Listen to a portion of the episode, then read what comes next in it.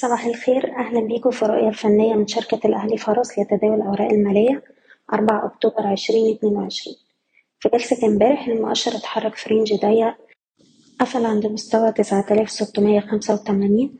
تقريبا ما كانش فيه أي تغييرات جوهرية مع الإغلاق لكن ما زلنا بنتداول قرب مستوى الدعم الهام تسعة آلاف وستمية وبالتالي تظل إمكانية محاولات الارتداد قائمة طول ما إحنا محافظين على مستوى تسعة آلاف وستمية.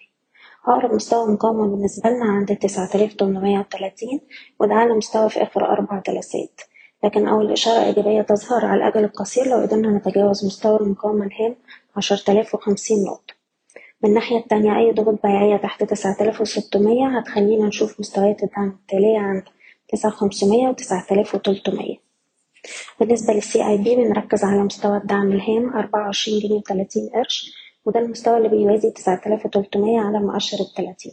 مهم جدا إن إحنا مننزلش تحت المستوى ده عشان نقدر نشوف تماسك وارتداد على مستوى السهم وال index سهم إعمار من الأسهم اللي كان فيها volume كويس امبارح وأداء جيد. عندنا مستوى اتنين جنيه وأربعين قرش ده مستوى نقدر نشتري فيه ونحط ال stop loss بتاعنا تحت الاتنين جنيه خمسة وتلاتين.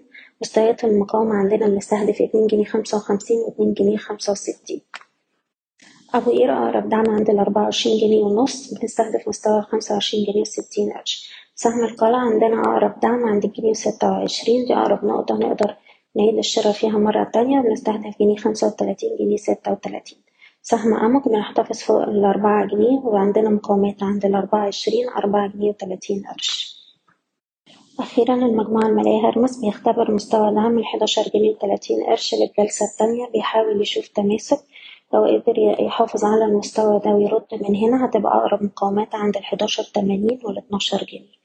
بشكركم بتمنى لكم التوفيق. إيضاح الشركة غير مسؤولة عن أي قرارات استثمارية يتم اتخاذها بناء على هذا التسجيل. شكرا.